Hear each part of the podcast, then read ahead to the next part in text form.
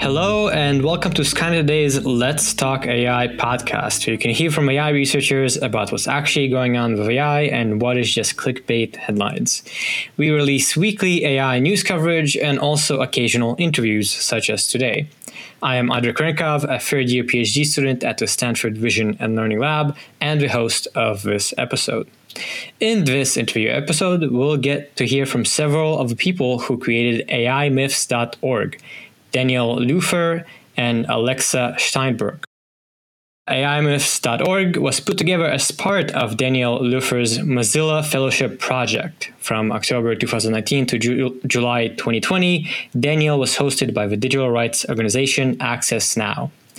Daniel's background is in philosophy, and he has a PhD from KU Leuven in Belgium. He is also a member of the working group on philosophy of technology at KU Leuven and is currently still working with Access Now. Alexa Steinbrück is a software developer, artist, and design researcher. She has a degree in artificial intelligence from the University of Amsterdam. Her research interest is the representation and perception of AI in the public discourse and consumer products like voice assistants. She runs a lab for artificial intelligence and robotics at the University of Art and Design, German word, where she researches creative applications of AI technologies. Thank you so much, Daniel and Alexa, for joining us for this episode. It's great to be here. Great to be here, yeah. Nice to join.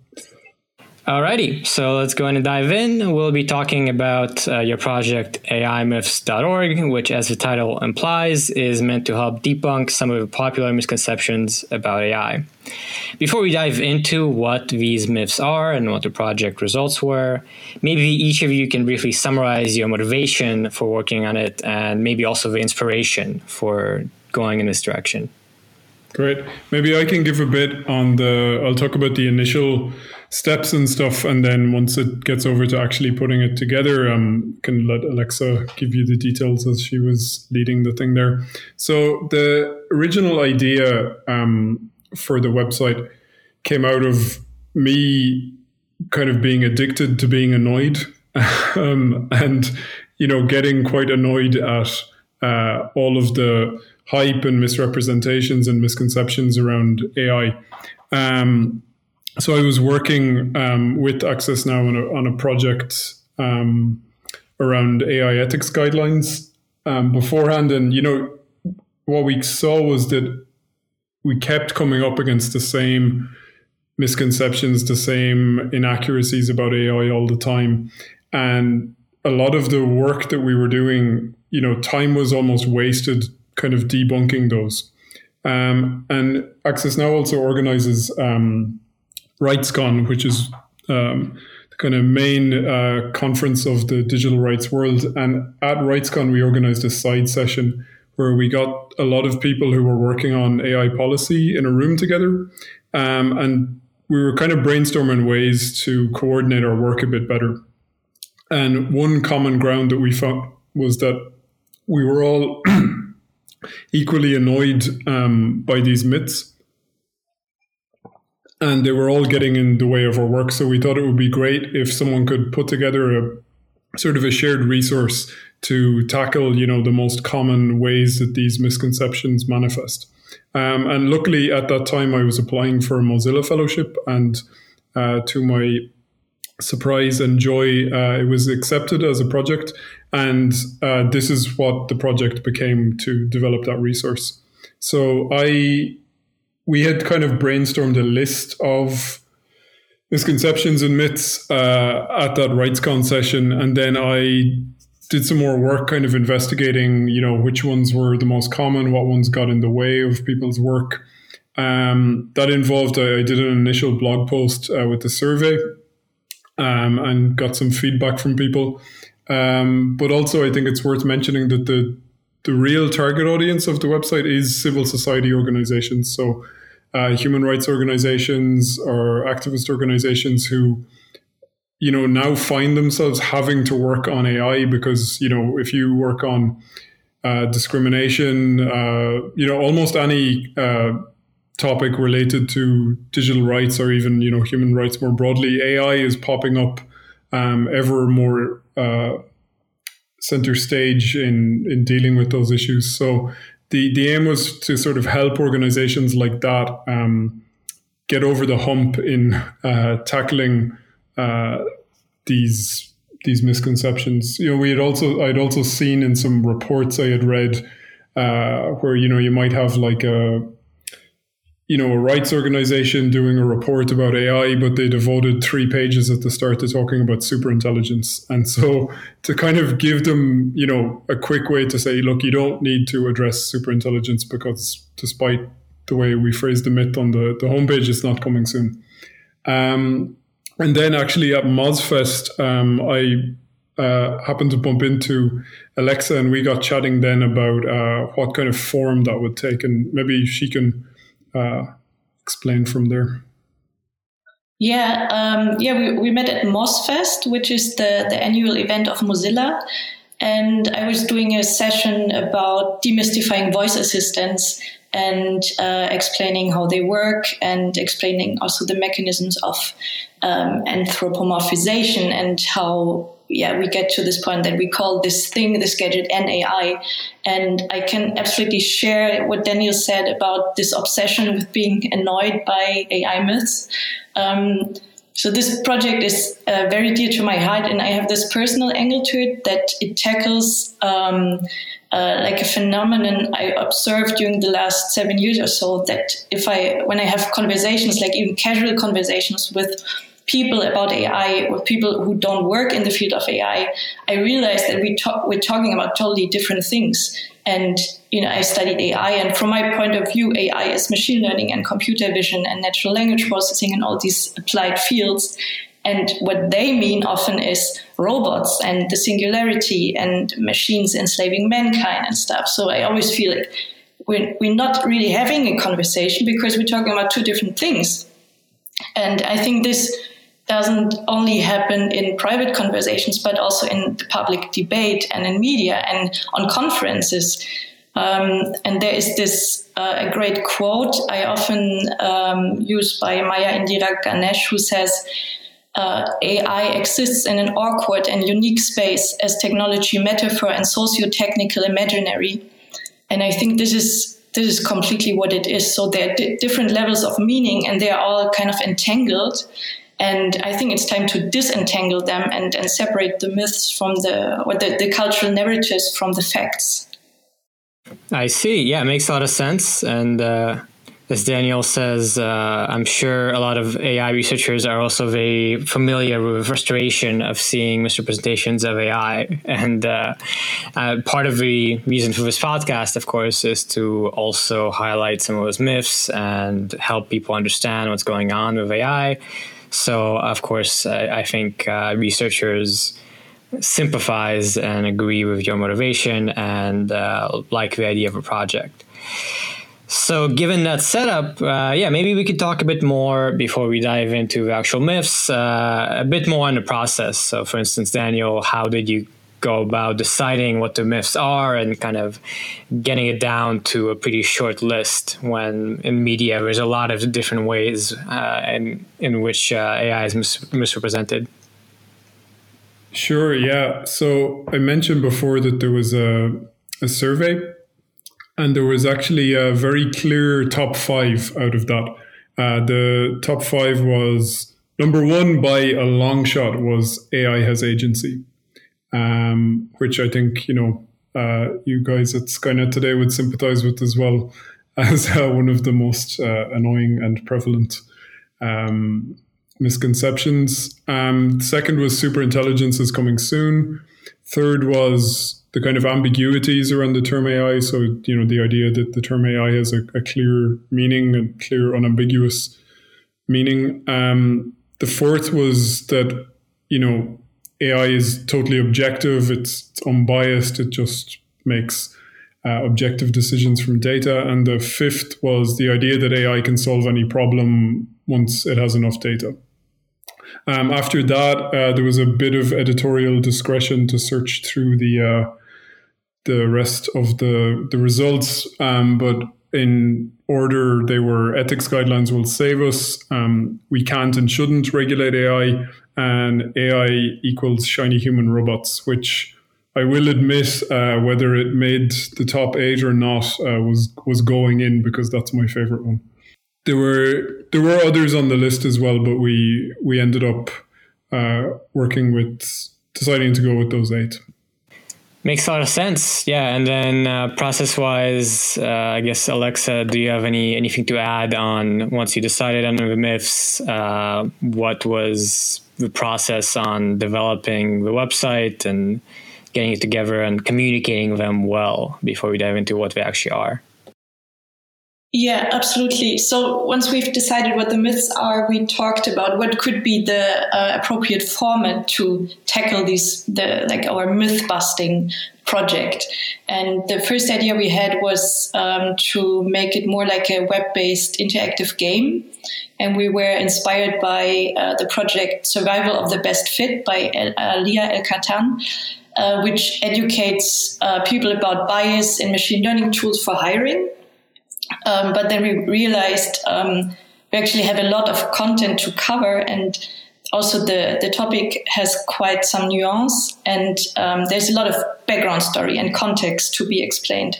So we realized that the best format is probably a long text format. And Daniel is a philosopher, so that is what he's most strong in. But we also decided that it would be nice to have some interactive elements. So these are the two widgets we might talk about later. And we also, each myth has a quite long section, which is the bibliography, and sometimes also a section which lists common arguments for each, for several positions regarding each myth, and they kind of help you follow the debate, or even find your arguments in real life.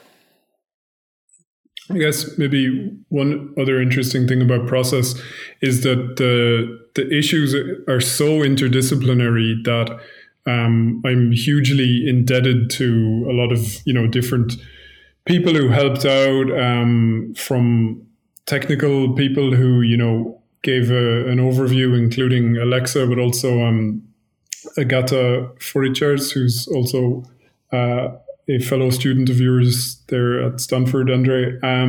But also a huge shout out to the, let me get the exact title, the Harvard Lost Law School Cyber Law Clinic at the Berkman Klein Center for Internet and Society.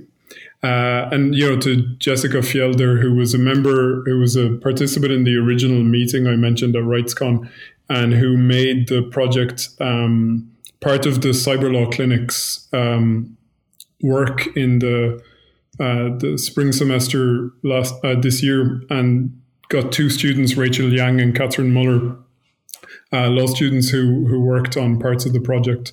And I think that's an interesting part of it, that, you're stepping into legal arguments, philosophical arguments, technical specifications, everything. So it was challenging, a definite stretch for my brain to keep all of those balls up in the air at all times, but really enjoyable to do that, and just, very thankful to all the people who helped.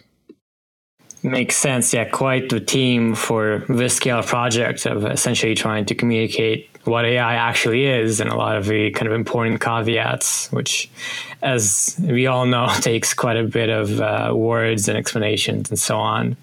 And listeners, right now, as we dive into some of these myths, you can actually go to AImyths.org and browse the website. And it's very straightforward. You click on each of the myths and you can read. It's well, organized and quite approachable. So you might find it interesting to kind of browse it now or later to see what it's all about. So yes, Daniel, you mentioned you had this ranking of top 5 myths. So now we can perhaps discuss what those are and what you found looking into them, and maybe some of the feedback that people gave you as well, starting with AI has agency. So in my mind, that sounds like basically this notion that AI can make decisions. You know, often headlines are phrased like, this AI learned to, you know, speak human language or stuff like that. And it makes it sound like the AI did it and not human developers and researchers. So that's my take on that. But how about you give us a bit more of an overview and any interesting bits about this myth that AI has agency? I think you just said it perfectly. So it's about this notion that AI is this intelligent entity that acts according to its own desires. And instead of course, AI being a scientific discipline and a set of ideas and techniques. And what Daniel argues is that this is critical because this it hides human agency and also hides human labor. Maybe, Daniel, you can talk more about this. Yeah, I think it's, as Alexa said, you know, there's a clear starting point with the dodgy headlines, but obviously the question of, like, machines having agency can go very, very far philosophically. So I think a challenge actually of writing that piece was figuring out the philosophical depth at which to stop.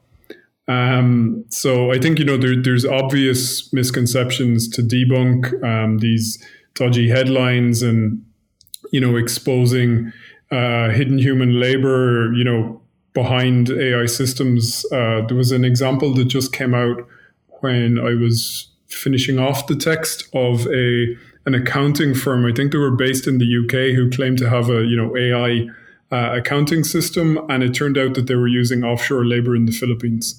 So, you know, there's these very obvious cases in which it's actually a person hiding under a table. And, you know, there the name Mechanical Turk for Amazon's platform is pretty apt.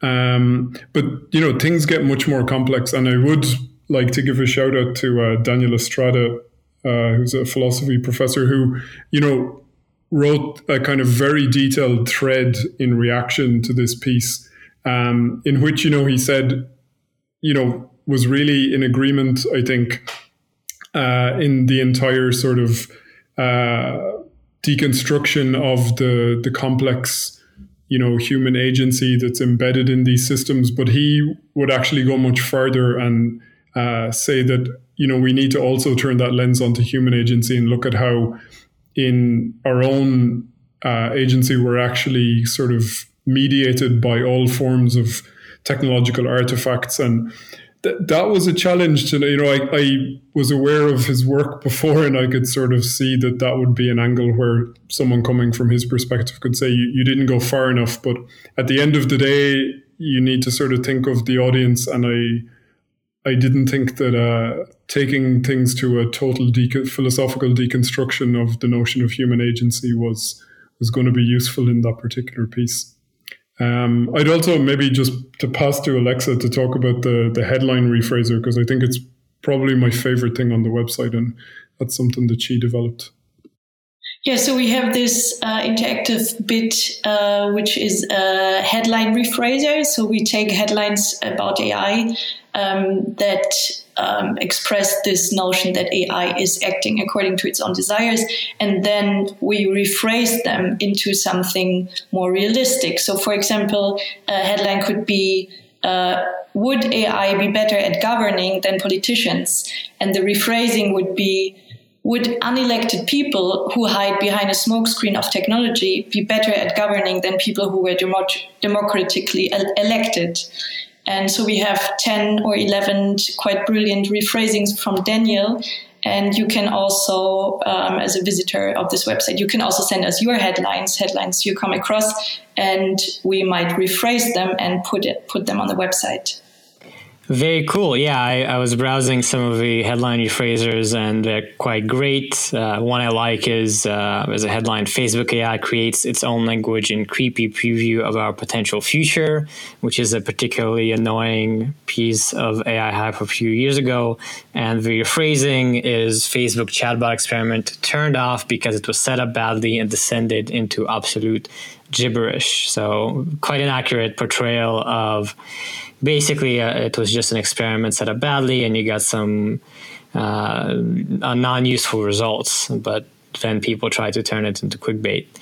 And yeah, indeed, Daniel, as you said, this topic can go quite deep. So it's interesting that you tried to cover it at the surface level, but also at some of the deeper implications there. Next, let's cover a couple more myths, maybe not all of them, because the website is there for people to browse. But one that you mentioned as the second ranked is super intelligent is coming soon. So this is one we see a lot of, and in a lot of serious conversations about, regulation and the implications of AI and people in power. Like politicians often seem to talk about, even though many AI researchers think it's not very relevant. So yeah, maybe you can also talk about what you found there as far as people's feedback from the AI community and what you've seen in other communities. Yeah, this one is funny. It was difficult to have a mix, I think, of which literature on superintelligence to focus on, because, there are really, well-reasoned, careful, sober discussions of the kind of topics related to superintelligence. So the idea of an intelligence explosion, the difference between artificial general intelligence and narrow intelligence, and all of these topics. And, there's really good work out there. And then there's like Ray Kurzweil kind of saying crazy stuff like, in like 2030, AI is going to surpass. I think he said something like, I use a quote in the piece, AI will achieve and surpass human levels of intelligence by passing a valid Turing test in 2030. And, these kind of complete nonsense statements where, I mean, the thing that I focus on in the piece is that a Turing test is in no way a measure of something surpassing human intelligence. The Turing test is it's an interesting thought experiment, but it's very complex, and there's been a lot of really good work kind of deconstructing what exactly would a Turing test show. There's also been some very good feminist work kind of exploring, I think not an awful lot of people, but probably a higher percentage of the listeners to this podcast would be aware that the original setup of the Turing test is that there's a man and a woman communicating to the tester. And I think it's that the man is trying to convince the tester that he's the woman. And then Turing sort of says, now let's imagine that this is with a man and a machine. And, there's been some good analyses there. But I think in general, on the superintelligence topic, I tried to give, real kind of fair consideration to some of the ideas, but to show how when they're taken up by sort of AI influencers or AI thought leaders on LinkedIn, they often tend to distort, the more sober reflections of someone like Nick Bostrom into kind of crazy predictions about what's going to happen in 5 years' time. Maybe just one anecdote as well, because I had this, constant thing when I was writing these texts, which I think most people who write texts have, where when you're about at the end, you start to think it's totally superficial and useless, and it's not going to be of any use to anyone. And with every one of the texts, the day that I was at that point, I saw some headline that showed that actually, this myth and exactly the kind of superficial understandings that I was trying to debunk were hugely prevalent. And actually last week, I participated in a hearing of a venerable international institution, which I will not name. And it was a hearing about AI and AI and humans and, trying to look at human rights considerations for what the potential risks could be of these interactions. And it was full of stuff about superintelligence. It said things like, in the next couple of years, AI is going to surpass human intelligence in all domains.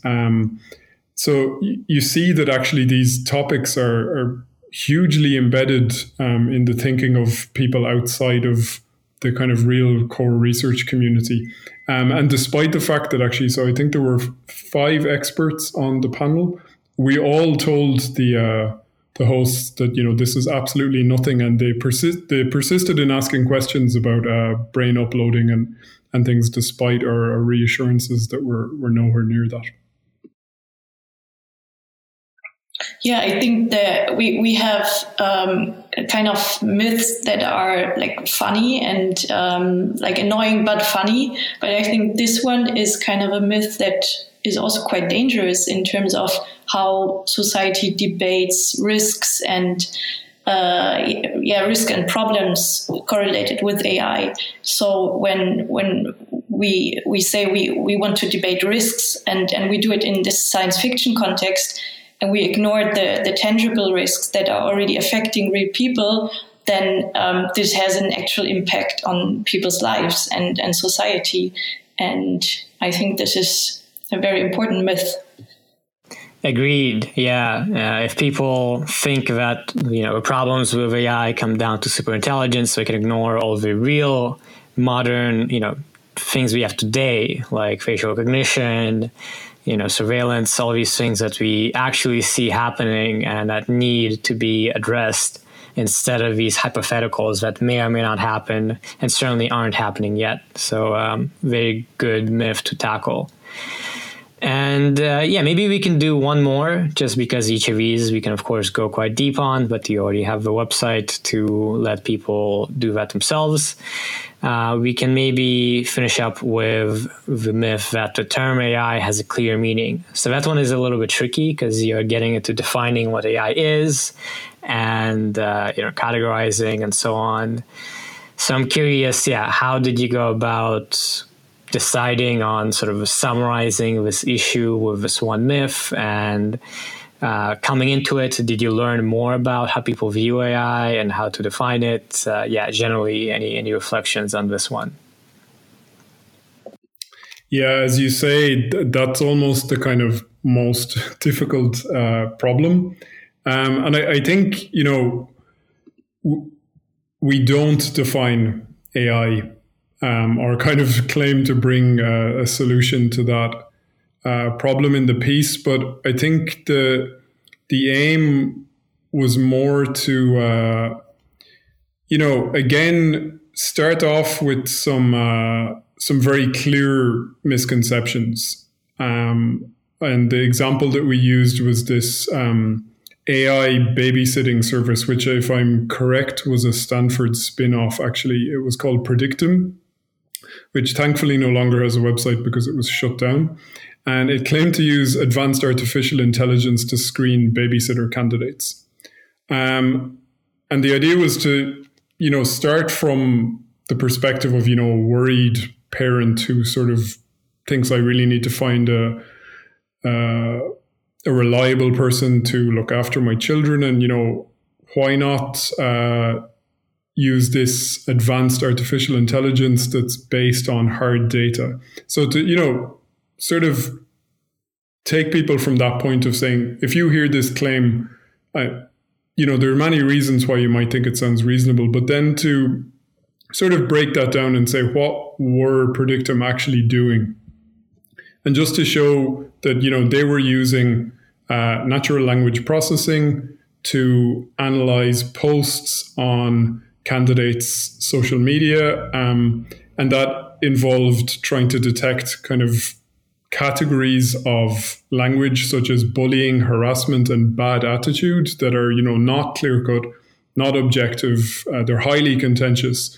And, you know, these type of tools that are trying to detect inappropriate content have, for example, been shown to consistently flag content from African Americans as inappropriate, much more often than from other groups. So there's lots of documentation of how these Tools can be biased, and even the categories in themselves are hugely contentious. They were also using computer vision technology to scan pictures on babysitters' social media to look for things like explicit content. And there we raised the example that the British police were using a similar system to try to detect nudity, and it was consistently flagging pictures of sand dunes, pretending or falsely thinking that they were naked pictures. So, you know, once you break that down for someone and say, when a company like this says they're selling AI,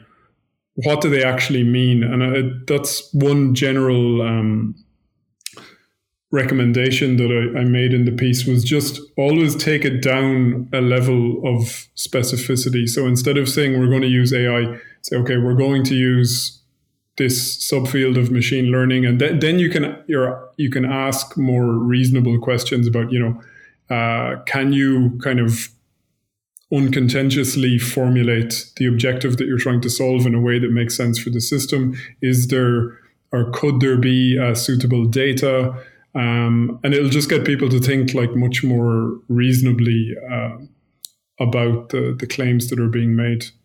I think another key thing that I wanted to do in the piece as well is just to give people a history of the term, because I think that really, you know, demystifies things a bit when you look at how, I think, you know, just pointing out to people that when Turing wrote his hugely influential papers, the term artificial intelligence didn't exist, and how it came out of the Dartmouth Summer Research Project on Artificial Intelligence. The proposal came from a funding proposal originally, which was submitted in 1955.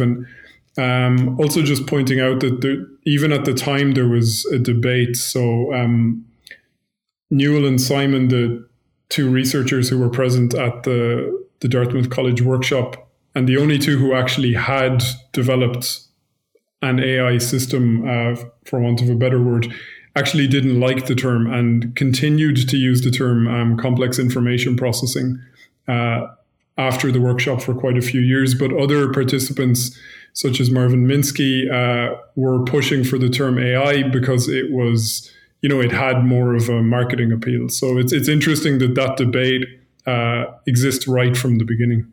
I also wonder if this myth isn't the core myth. If this, if history would have decided to call this field complex information processing, would we have the myth of agency and these bad robot pigs and all these other artifacts and discourse distortions? I also want to point to this second widget we have, where we take quotes of partly famous people and we replace the word AI with more sober terms. So again, there is complex information processing, or depending on the context, you can replace this word with proprietary software or just plain machine learning. You can also type in your own words and see how the meaning shifts when you use a different term. My favorite one is the quote of Elon Musk, where he speaks about the risks of AI. And the original sentence is, I mean, with AI, we're summoning the demon. And if you replace this with another term, it could sound like, I mean, with complex information processing systems, we're summoning the demon. So it really changes the story. Yeah, I just was playing with it actually, and as you say, it's quite fun to point out, especially with Elon Musk. I guess that's a case where AI is used in this very vague sense, but there are other examples also where it's talking about maybe specific products, and as Daniel pointed out, in those cases, they are actually doing something. They actually have systems and particular algorithms that maybe aren't what people imagine when they hear AI. So very useful to know that in general, AI can refer to a lot of things. It's very vague. So always be skeptical of, what it actually refers to. And then, so those were some of the top myths. And then on the website, there is also all the other ones to browse. So once again, AImyths.org, if you want to take a look. Some of those, it's actually kind of fun to browse, even if you know these myths and what AI is and so on. It's pretty interesting. And certainly, even if you're an AI researcher, some of these other ones like on ethics guidelines or AI regulation might deal with things that you aren't as familiar with. So useful to all sorts of people, it seems to me. With that, we're going to go ahead and wrap up this discussion of AImyths.org. Thank you, Daniel and Alexa, for being with us on this episode. Thank you. Great. Thanks for having us. It was a pleasure to chat. And thank you, listeners, for being with us for this episode of Skynet Today's Let's Talk AI podcast. You can find articles on similar topics to today's and subscribe to our weekly newsletter of similar ones at skynettoday.com. Subscribe to us wherever you get your podcasts, and don't forget to leave us a rating if you like the show. Reviews are very helpful to know if these sorts of things are actually useful. And be sure to tune in to our future episodes.